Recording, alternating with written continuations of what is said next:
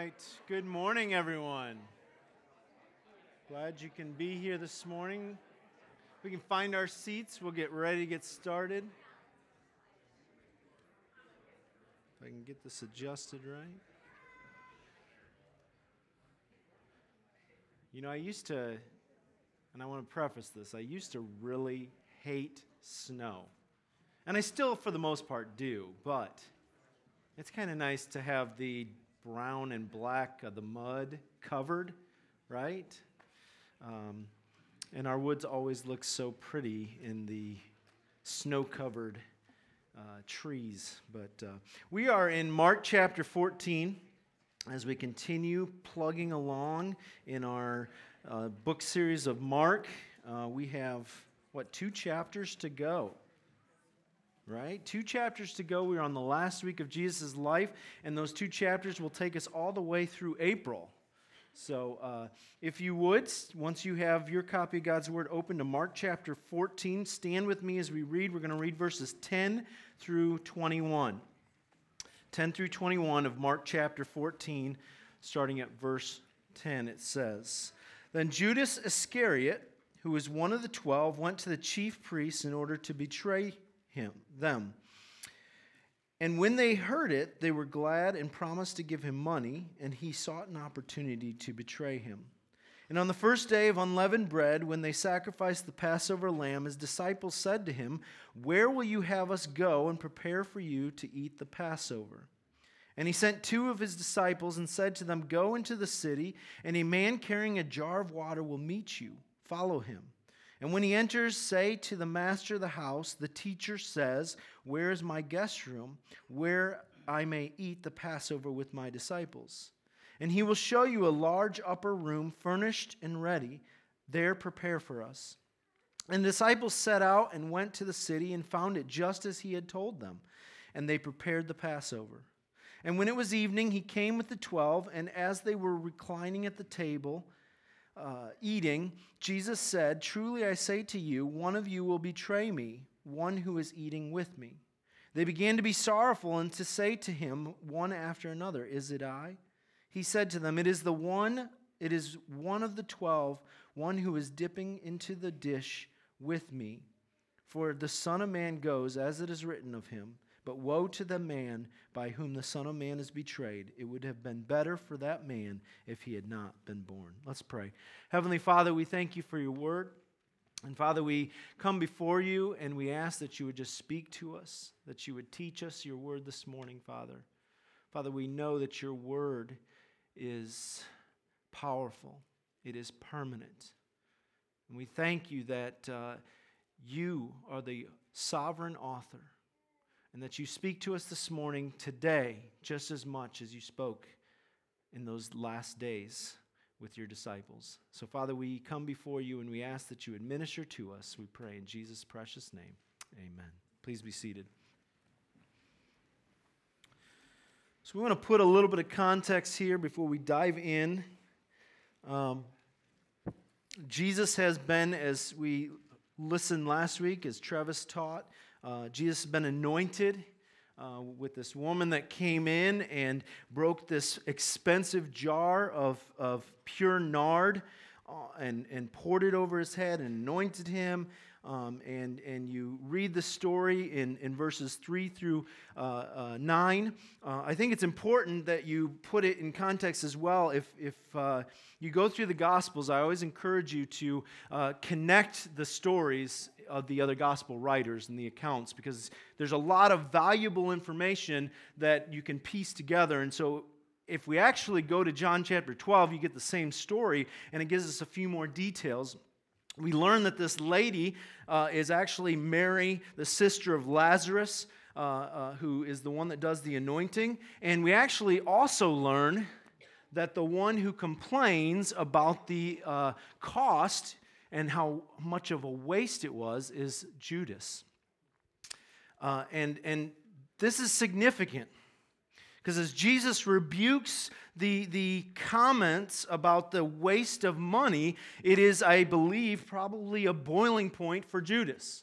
Judas has been with Jesus and, and these disciples for some time, and, and he gets to a point where I think it's finally boiled over for him, where he's like, I've had enough. I, I uh, Judas will look at today. Um, there's just stuff going on in the heart, and it just finally snaps. And that really leads us into our, our text for today. And Judas starts, we're going to start in verse ten. Um, but you know, you think about Judas, and we want to talk this morning. And, and if I was to have a title for you this morning, it would be Lessons from Judas. Uh, Judas, the character, is not a very popular name today. When you do baby dedications, you don't have very many Judases that you're dedicating. Judas is a name that everybody, regardless of whether you're a believer or not, everybody seems to know Judas.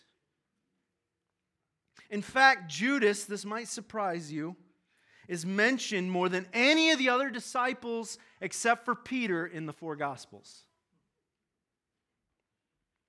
And not only that, but he's the only one of the disciples that was of the same tribe as Jesus. Judas was a Judean, not a Galilean. All the others were Galileans.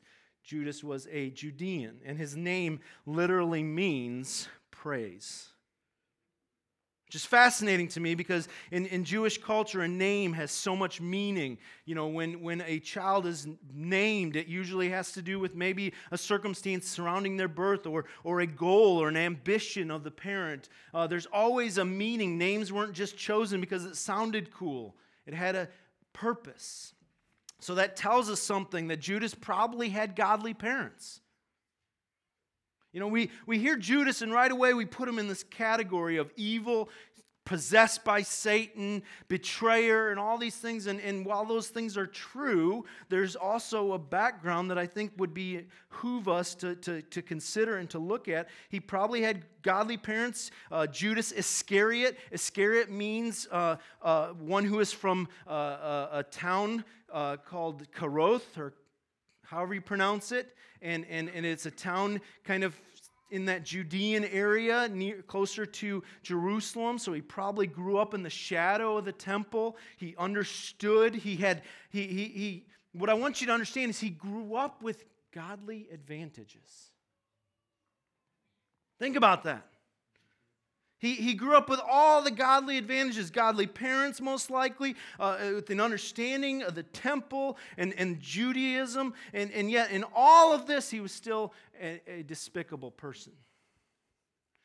And, and if we just paused here and ended our sermon with this thought, I want you to consider that don't think that if you grow up with the right advantages you will be successful, or if you grow up without them you will not be successful.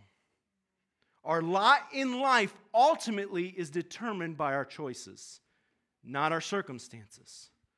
They can influence it, but our lot in life is our choices. So we're going to start in verse ten. It says that, then Judas Iscariot, who was one of the twelve, went to the chief priests in order to betray him to them. Judas had had enough, and I want you to understand, I, I found it fascinating. It said he went in order to betray him. His intent was to betray him. That's the only reason why he went. It was premeditated. Judas had had enough. He was premeditating the death of Jesus. His mindset, you know, this is a time, uh, as we read in this passage, it's the Passover. So what's going on in the mind of, of Judas? Probably very similar to what's going on in the mind of all the Jews that are around that region. They are remembering the Passover, a time where God delivered his people from bondage, from the nation of Egypt. And so Judas probably gathers around Jesus thinking, this is the Messiah who is going to free us Us from the bondage of the Roman Empire, and he's had enough because he's seeing a Messiah that is not fulfilling his desires. Not only that, we also see Judas, who's the one who says, "What waste?" and and we get more uh, indications of the heart of Jesus from or Judas. I'm sorry, from John chapter twelve, uh, which tells us that he said this idea that the money could have been, uh, the jar could have been sold and given to the poor. It says that he really didn't care about the poor. He was the keeper of the money bag, and he helped himself to it. So he was a thief. That's the heart of Judas. And so essentially what happens is he's boiled over with all that's going on, his, his unfulfilled expectations, his desires. They were sinful, they were selfish, they were filled with money, desires for greed. In fact, we're told over and over again that he was a, a thief, and, and so all these things. So he has decided to cut his losses and try and profit off of this relationship with Jesus. And so he goes, and I find it interesting, the the the the, the conversation here, the, the, the dialogue of what's going on. It says that he went to betray them, to betray him, and then it says, and when they heard it, they were glad and promised him money, and the results were that he sought an opportunity to betray him. Matthew tells us it was for thirty pieces of silver. Put that in context, thirty pieces of silver. I mean, we don't know how big the pieces were, but, you know, it's probably maybe thirty days' wages, maybe at tops three months. That's what Jesus is being betrayed for. And it says here that he sought an opportunity, and the, the, the original language implies in the tense, continually.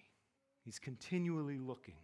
He's looking, and opportunity means that he is finding a convenient time, a time when there's no, that it would be easy to do. Another application. This, this sermon could be filled with application after application. But brothers and sisters, if you are looking for an opportunity to sin, I promise you, you'll find it.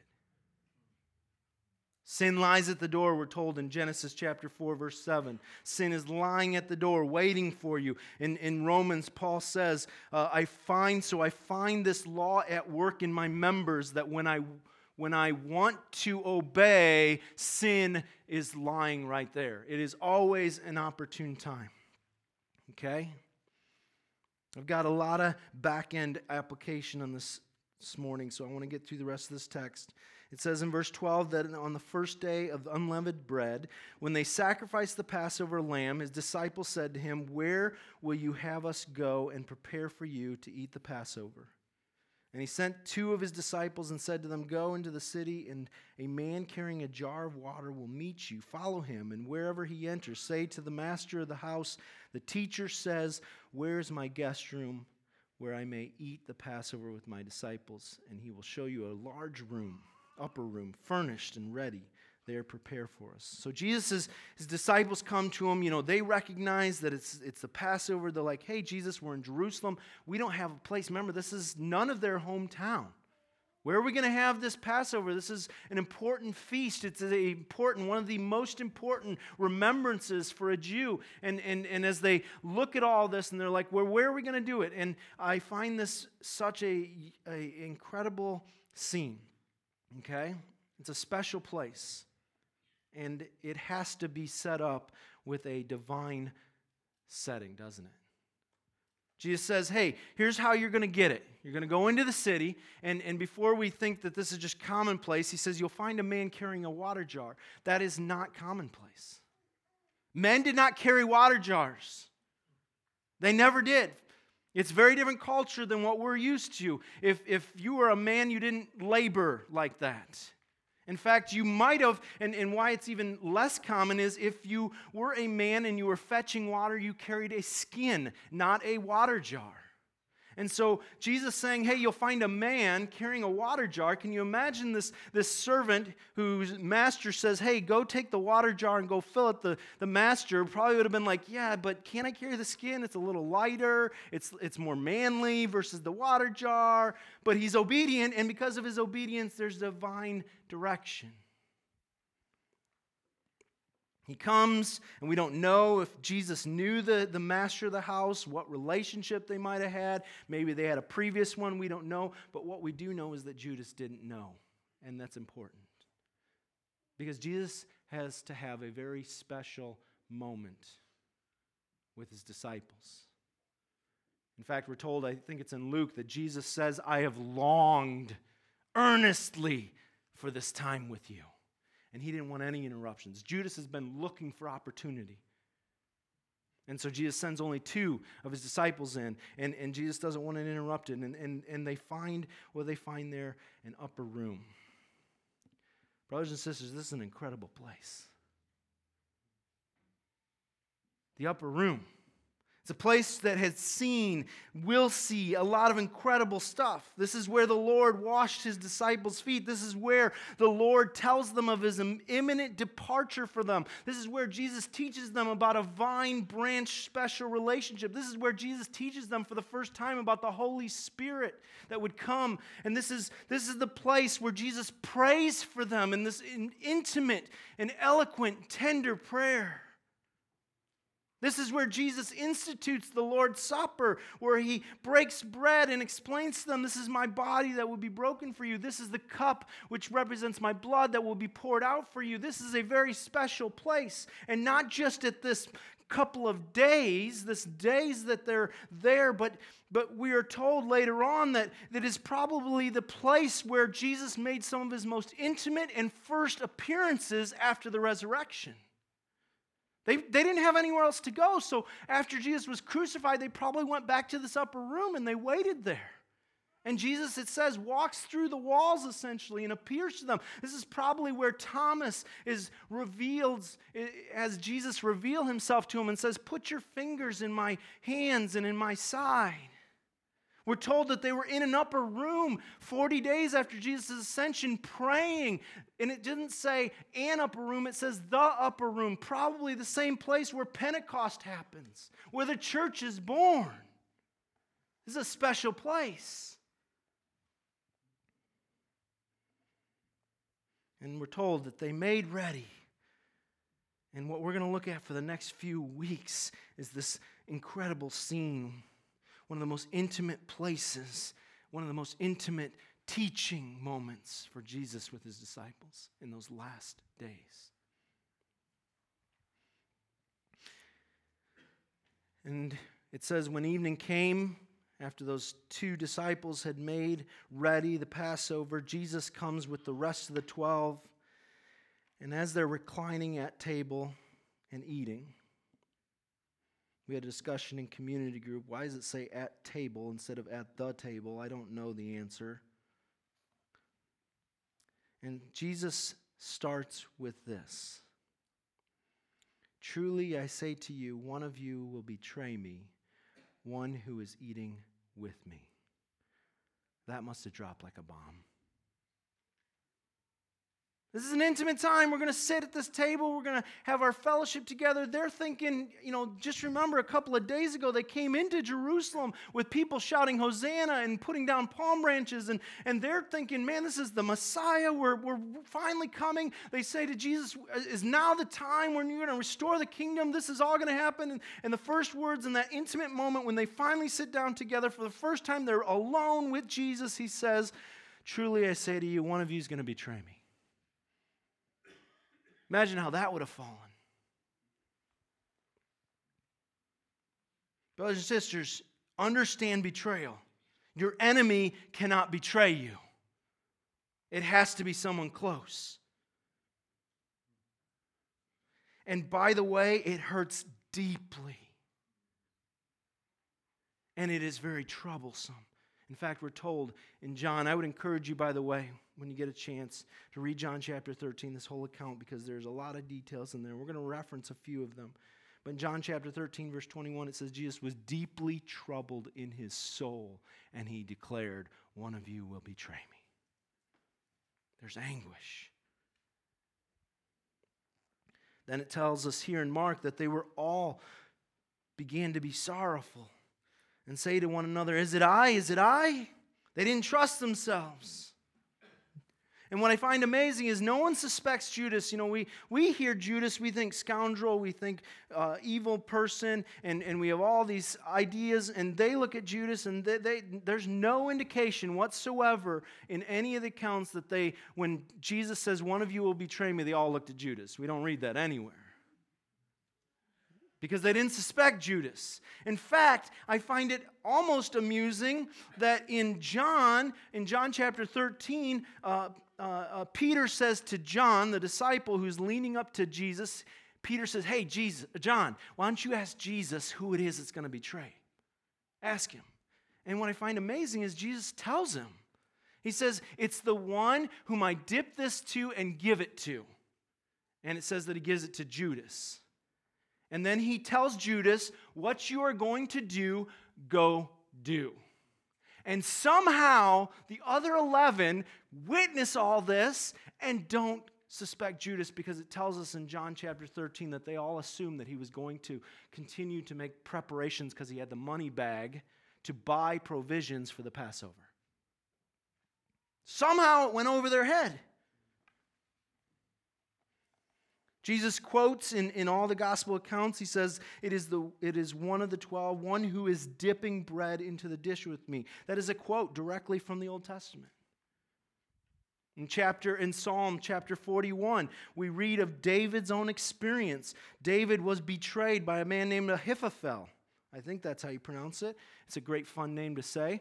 Uh, but Ahithophel, if you don't know who he is, he he uh, when David is um, uh, his son uh, has a coup, Absalom takes over, and and David and his men flee. Ahithophel is the counselor who stays to to give counsel to Absalom. He's a very wise man. He was David's friend. He betrays David. You know why he probably betrayed David? Because he was bitter at David because Ahithophel's granddaughter was Bathsheba.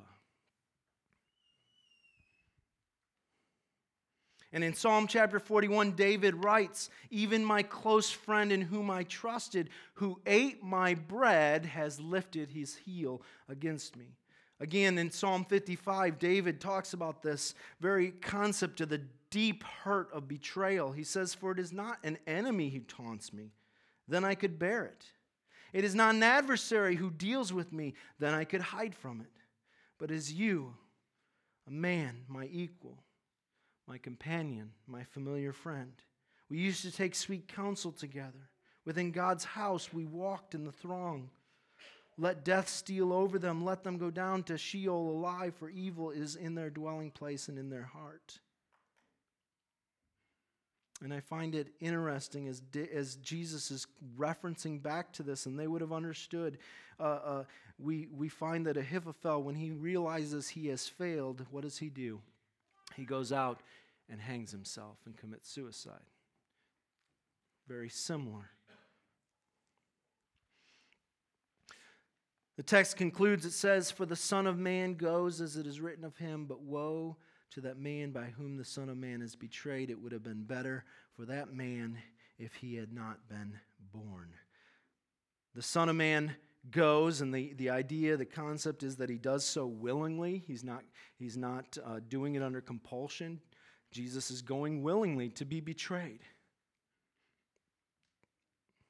But Jesus ends with, with this statement, it would be better for him to not have been born. That's a powerful statement. We read things like Satan entering into G- Judas, and, and that's what caused him to do it. No, no, no. There, there's an aspect there. The, the early church fathers always used to say the divine necessity for Jesus to be betrayed, to be betrayed is no excuse for the uh, uh, will of freedom of choice that Judas made. In fact, in this very passage, the blame is put right back on Judas. It says, but woe to that man by whom the Son of Man is betrayed. By whom, meaning responsibility placed upon Judas. And here is the, the statement that is just so powerful and incredible. What Jesus says is non-existence is preferable to what Judas is going to face. And brothers and sisters, the same can be said of every non-believer. Anyone who does not believe in Jesus Christ as their Savior and has no relationship with Him, non-existence would be preferable to what you will face one day.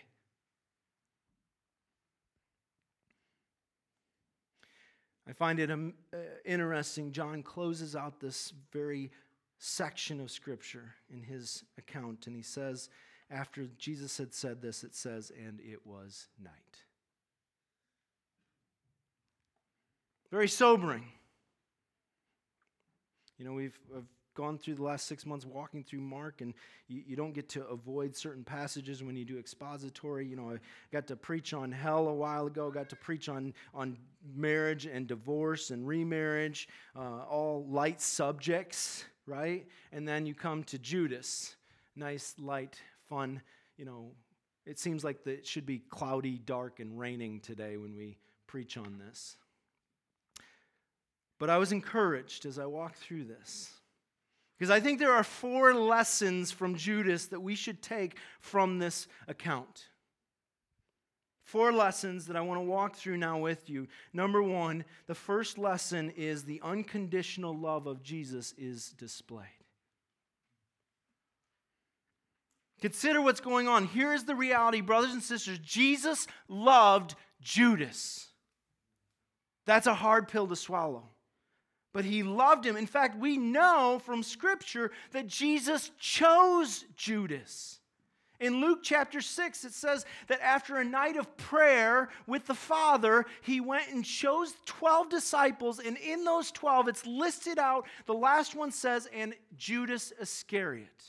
Jesus literally chose Judas. Really quickly, flip with me to John chapter thirteen. I want you to see the preface to all this in John's account. John prefaces this whole display by showing the very heart of Jesus in the very moment of this whole account. In John chapter thirteen, verse one, it says, "Now before the feast of Passover, when Jesus knew that his hour had come to depart out of this world to the Father," here's the very the heart behind Jesus' conversations now with his disciples. Listen to what it says. "Jesus, having loved his own who were in the world, he loved them to the end." Judas is in that. He loved them to the end. Jesus loved Judas to the end. He washed Judas' feet the night of his betrayal. And this wasn't just like a quick thing. This, this whole night, it was, it was a drawn-out thing. And in the midst of that, Jesus gave Judas every opportunity to relent and to repent. And you notice that Jesus doesn't humiliate Judas. He doesn't call him out and, and point at him and say, "You're the one who's going to be, betray me." No, he, he acted in love. He, he gave him every opportunity in that upper room. He didn't call him out. He didn't humiliate him. He left open the door for return. He even acknowledged to Judas, "I know what you're going to do." He gave him every opportunity. He is long-suffering. He loved him. And, and while he's being betrayed, because Judas had betrayed him in his heart, uh, Jesus is more concerned about Judas than his own being. Consider that. Jesus was troubled in his soul that night when he said that, "I'm going to be betrayed." Why was he troubled? Because he loved Judas.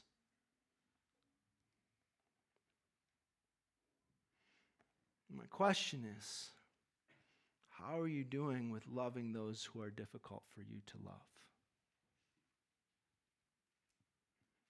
Those who hurt you.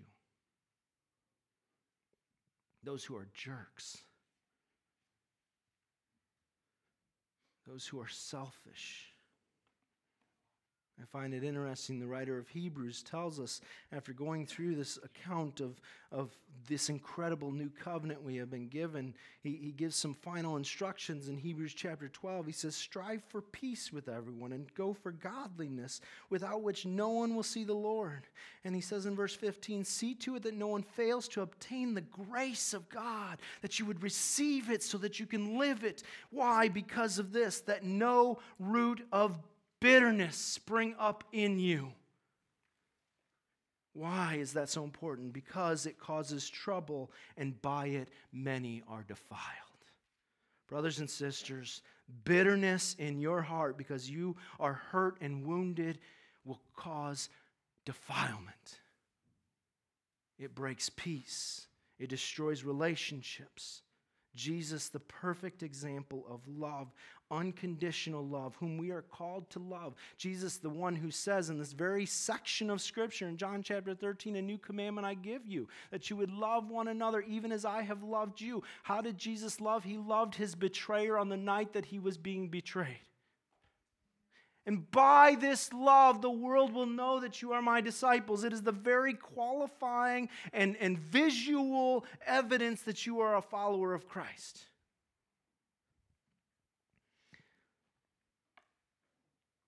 This kind of love that is laid out for us, that love that can never be separated from, it kind of leaves off the list anyone from the list that says, I don't need to love them. I don't need to love them. That list should be empty if we look and consider our master, which, by the way, Jesus also in that very upper room, after he washes his disciples' feet, he says, do you know what I'm doing for you? I'm leaving you an example that you should follow after me, because no servant is greater than his master. So if you are sitting here today and you say, there is just somebody I can't love, you are saying to yourself, you are greater than Jesus. If there is somebody that you cannot forgive, if there is somebody that you have bitterness towards and you just cannot work through it, I'm not saying it's easy. Betrayal hurts deeply and wounds to the very core. But we are called to the example of Christ.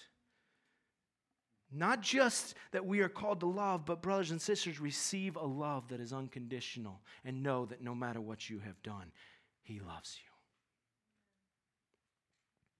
That's lesson number one from Judas. Lesson number two, life's advantages are not sufficient. Judas had some serious advantages. Most likely a godly upbringing. Ministry experience, check. Think about it. In fact, we're told in Acts chapter one, verse seventeen, that he was numbered among us and was allotted his share in this ministry. Consider Judas and what he experienced. He was given special power from Jesus to preach the gospel, to cast out demons, to help heal sick. Judas was in that group when they went out into the Galilean circle. Not only that, but he saw everything Jesus did. He saw Jesus walk on water. He saw Jesus calm the storm. He saw all these things. G- Judas had very, very good experience. He heard with his own ears all the words in red that we read. He was there. He heard them. He had been in an exclusive group, discipled under our very Lord and Savior for three years.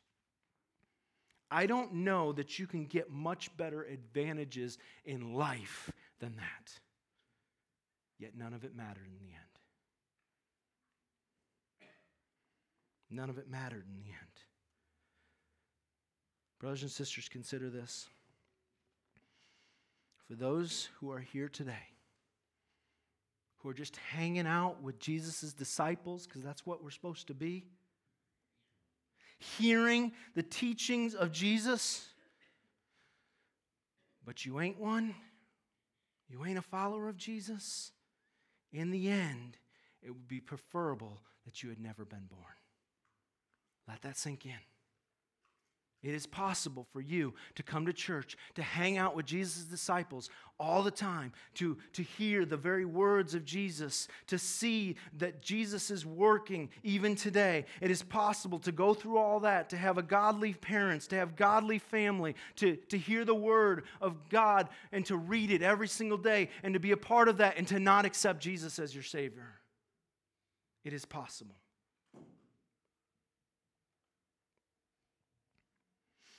That's lesson number two.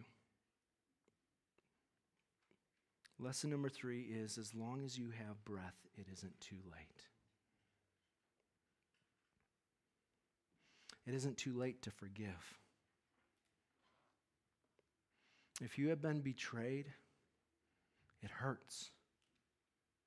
It cuts you deep to the core because it's somebody you love, somebody that you respected. It hurts. Well, here's the answer. Go to Jesus. He knows. He knows. You say, I'm struggling with so-and-so to love them because I am bitter because of what they did to me. Guess what? Jesus knows. Paul says that I have longed to know Christ and to share in his sufferings. He longs to share with you. But not just to forgive. As long as you have breath, it's not too late to repent and be forgiven. If Judas, listen to this, if Judas had not committed suicide but rather gone to the foot of the cross, he would have been forgiven. He would have been forgiven. No doubt about it. First John one nine tells us that we have a Savior who is faithful and just, that if we confess our sins, He will cleanse us of all unrighteousness. How is what Judas did any different than what Peter did? Peter, on the third time he denied Christ, he declared it with an oath, an anathema. He said, if I know this guy, then I am eternally cursed. I don't know him. And suddenly a rooster crows, which is ironic because roosters were not allowed in, in Jerusalem, in the city, and so this must have been like Rambo Rooster that snuck in. But the difference, Peter didn't hang himself. He came to the foot of the cross. He came to Jesus and he said, forgive me. But if he had repented, if Judas had repented, I want you to consider this, his name would be written on one of the twelve foundation stones of New Jerusalem. If he had repented, he would have witnessed the crucifixion. If he had repented, he would have witnessed the resurrection. If he had repented, he would have witnessed the ascension. He would have witnessed the day of Pentecost and the birth of the church. He could have died a martyr's death instead of a suicide if he had repented. But he didn't. And Peter tells us in Acts chapter one that we need to replace Judas, who was a part of this ministry because he went out to his own place. Brothers and sisters, if you are sitting here today, I can't tell you how many times I've run across people who have said, God could never forgive me because of blank.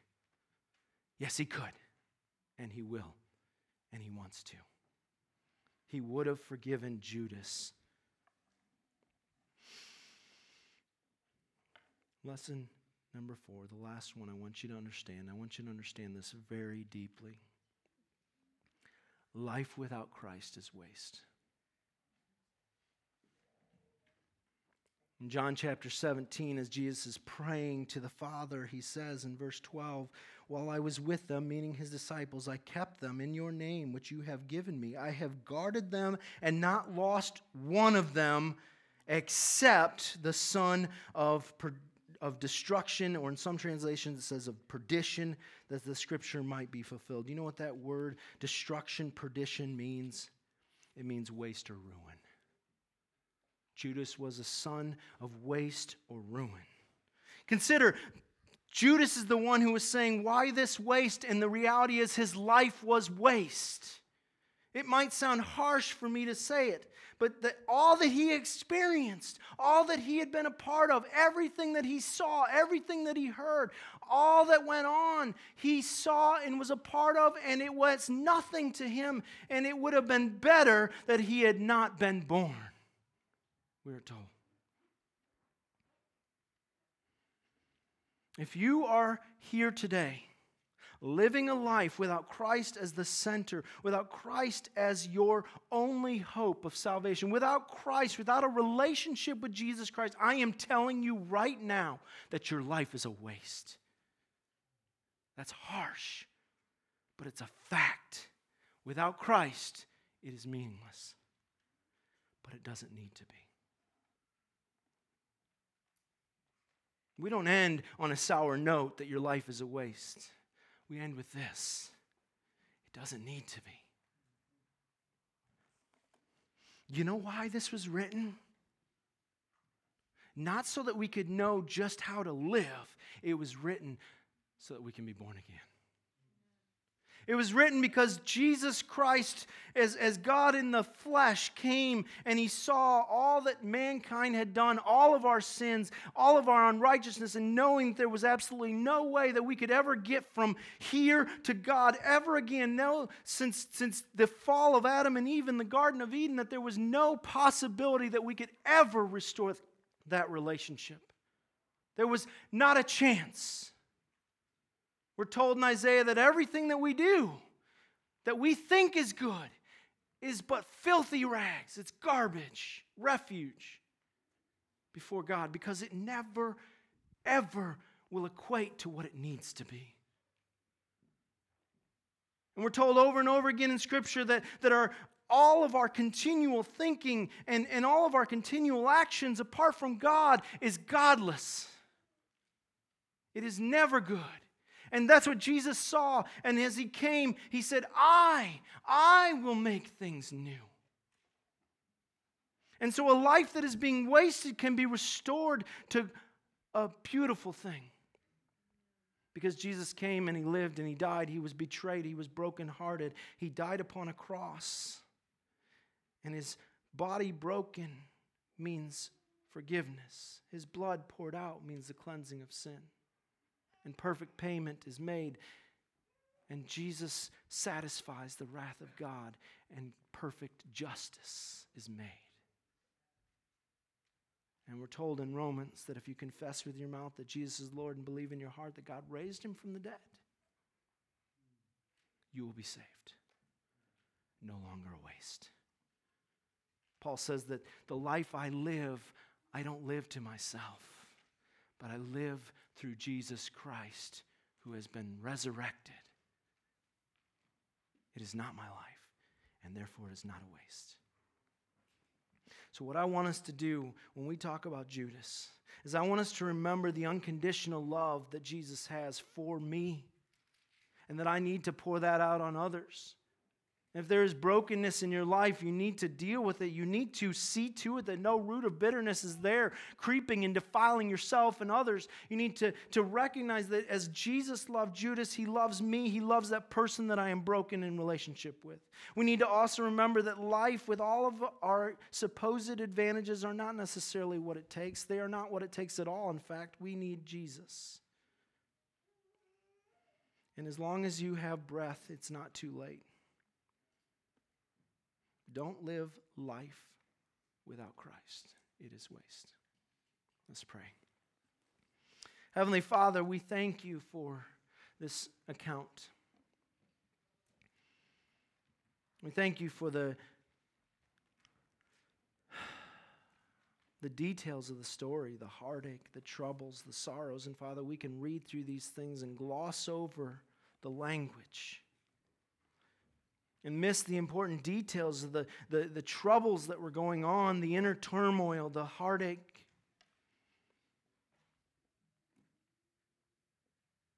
And Father, I thank you that we can see in it hope. Father, I pray if there is anyone here today that has not put their hope, their faith, their trust in Jesus alone, not some man-made theology, not some man-made uh, conspiracy or idea, whatever it is, Lord.